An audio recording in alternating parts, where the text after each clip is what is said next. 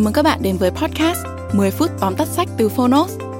Trong podcast này, chúng tôi giới thiệu nội dung chính của những cuốn sách tiêu biểu mà Phonos lựa chọn, bao gồm những tựa sách bán chạy tại Việt Nam và cả những cuốn sách nổi bật trên thế giới nhưng chưa có tại thị trường Việt Nam. 10 phút tóm tắt sách không chỉ là nguồn tham khảo hữu ích trước khi chúng ta quyết định mua một cuốn sách, mà còn là nơi tổng hợp kiến thức một cách đơn giản, gọn gàng, phù hợp với quỹ thời gian của người bận rộn Podcast 10 phút tóm tắt sách được phát sóng đều đặn hàng tuần vào thứ tư và thứ sáu. Mời các bạn đón nghe. Và nếu yêu thích nội dung này, hãy tải ứng dụng sách nói có bản quyền và âm thanh số Phonos để khám phá thêm hàng ngàn nội dung số hấp dẫn khác như sách nói, ebook, thiền, chuyện ngủ, nhạc chủ đề. Hẹn gặp các bạn tại ứng dụng sách nói có bản quyền và âm thanh số Phonos. Còn bây giờ, hãy cùng lắng nghe những nội dung chính của cuốn sách hôm nay nhé.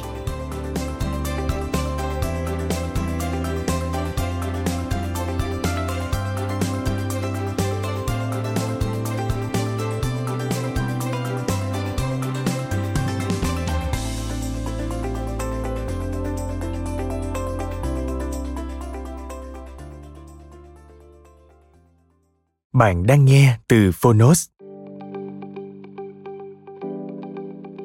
Tóm tắt sách Tin tôi đi, tôi đang nói dối đấy. Trust me, I'm lying. Tác giả Ryan Holiday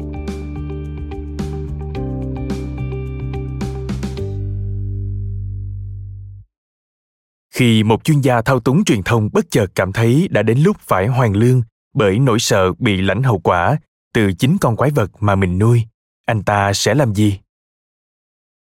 Ryan holiday gây dựng được tiếng tăm và sự giàu có nhờ am hiểu về cách internet hoạt động cũng như khả năng bịa chuyện để lèo lái dư luận. Khi con quái vật truyền thông ngày càng trở nên xấu xí và hung tàn, có thể quay lại nuốt chửng mình bất kỳ lúc nào. Ông đã chọn cách lật ngửa bài. Trong tin tôi đi, tôi đang nói dối đấy, ryan kể về những thủ đoạn từng sử dụng để lợi dụng đám đông bẻ cong sự thật từ đó làm lợi cho khách hàng của mình được xuất bản vào năm 2013, cuốn sách chứng minh tầm quan trọng của các hình thức xuất bản trực tuyến trong việc điều phối, tạo ra hiệu ứng chuỗi tin tức, cũng như vạch trần những lỗ hổng truyền thông đang dẫn dắt cảm xúc, khuyến khích đám đông hành động theo cảm tính. Mời bạn cùng Phonos điểm qua ba nội dung chính của cuốn sách.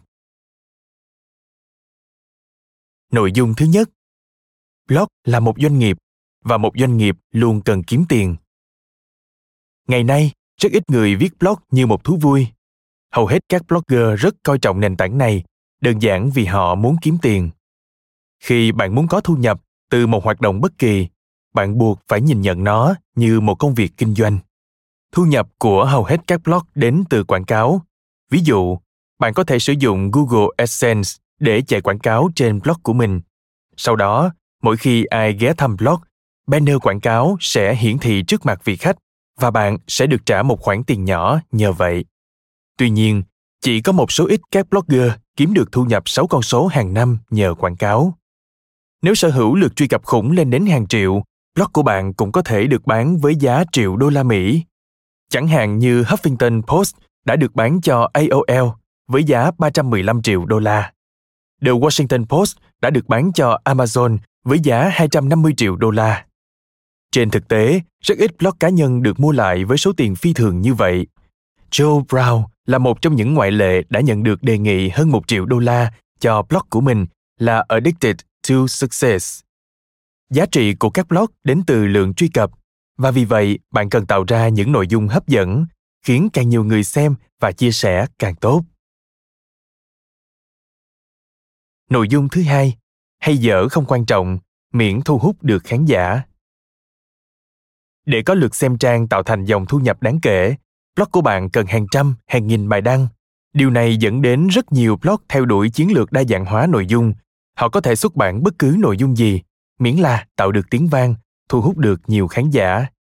Nếu như cảm giác thất vọng, tuyệt vọng khiến con người ngưng trệ, lòng trắc ẩn, sự cảm thông thôi thúc ta phải hành động, phải làm một điều gì đó nhưng mang tính rất cá nhân thì cảm giác tức giận ngạc nhiên phấn khích hay hài hước lại khiến ta muốn lan truyền chia sẻ đó cũng là lý do giới truyền thông tập trung vào các nội dung có khả năng gây xúc động mạnh mẽ cho khán giả hơn là những tin tức tích cực Vì chỉ khi có nhiều lượt chia sẻ, lượt xem, nội dung mới được quy đổi thành tiền.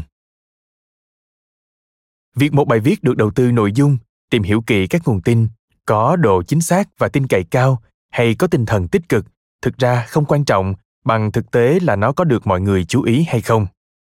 Dựa trên nguyên lý hoạt động này, các sản phẩm truyền thông với tiêu đề vô nghĩa được thiết kế chỉ để thu hút người đọc trong khi phần nội dung vô cùng sơ sài ngày càng trở nên phổ biến chủ nhân của các nền tảng xuất bản trực tuyến rõ ràng chỉ quan tâm đến lựa chọn nhấp chuột mà bỏ qua cảm nhận của khán giả chính vì vậy các thuật toán của google đang tìm cách loại trừ những nội dung vô giá trị với mong muốn định hướng lại thị trường sáng tạo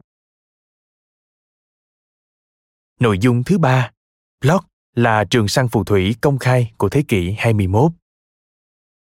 Vì lợi nhuận, các nền tảng xuất bản trực tuyến đã tự biến mình trở thành sân khấu cho các cuộc săn lùng phù thủy công khai. Mặc dù không đến nỗi giả mang như các tập tục thời Trung Cổ, thiêu sống các phù thủy, nhưng việc bới móc đời tư, châm biếm, bôi nhọ người có ảnh hưởng xã hội có thể gây ra những hậu quả nghiêm trọng không hề thua kém. Khán giả bị kích động, lăng mạ, phán xét và đổ lỗi cho những người mà họ thậm chí chưa bao giờ quen biết. Internet cho phép chúng ta trút giận dưới dạng bình luận và chia sẻ những câu chuyện trên các trang mạng xã hội cá nhân mà không phải chịu bất kỳ trách nhiệm gì. Đáng buồn thay, sự quá khích của đám đông lại cổ vũ các nhà sáng tạo nội dung tích cực hạ bệ bất cứ ai, miễn nó tạo ra làn sóng tin tức, hút tiền vào túi của họ. Đây là một vấn nạn vì nó biến những người vô tội trở thành mục tiêu tấn công mạng. Julian Assange, nhà sáng lập Wikileaks, là một trong những nạn nhân bị hiến tế. Trước đó, ông được các blog lớn như Gawker tiếp cận với những câu chuyện rất tích cực, cho đến khi có một nguồn tin ẩn danh cáo buộc ông là tội phạm tình dục. Gawker trở cờ, chỉ trích ông không thương tiếc trong loạt bài đăng tiếp theo dù không hề có bằng chứng xác thực. Điều đó đã gây tổn hại nghiêm trọng đến hình ảnh thanh danh của Julian Assange cũng như Wikileaks theo cách không thể vãn hồi. Tin tôi đi, tôi đang nói dối đấy là một cuốn sách thú vị, mang đến cho người đọc cảm giác sảng khoái khi bóc trần những mánh khóe truyền thông. Qua đó, họ cũng dễ dàng nhận ra vẫn có rất nhiều quyền lực trong mắt công chúng và quyền lực thì luôn đi đôi với trách nhiệm. Dù với tư cách một người viết, một nhà sáng tạo nội dung hay một khán giả đơn thuần bạn cũng sẽ rút được rất nhiều bài học giá trị thông qua cuốn sách này. Cảm ơn bạn đã lắng nghe tóm tắt sách trust me i'm lying. Tin tôi đi tôi đang nói dối đấy trên ứng dụng phonos. Bạn có thể nghe nội dung trọn vẹn của sách nói này bất cứ lúc nào trên ứng dụng của chúng tôi. Hãy thường xuyên truy cập vào phonos để thưởng thức những nội dung âm thanh độc quyền được cập nhật liên tục, bạn nhé.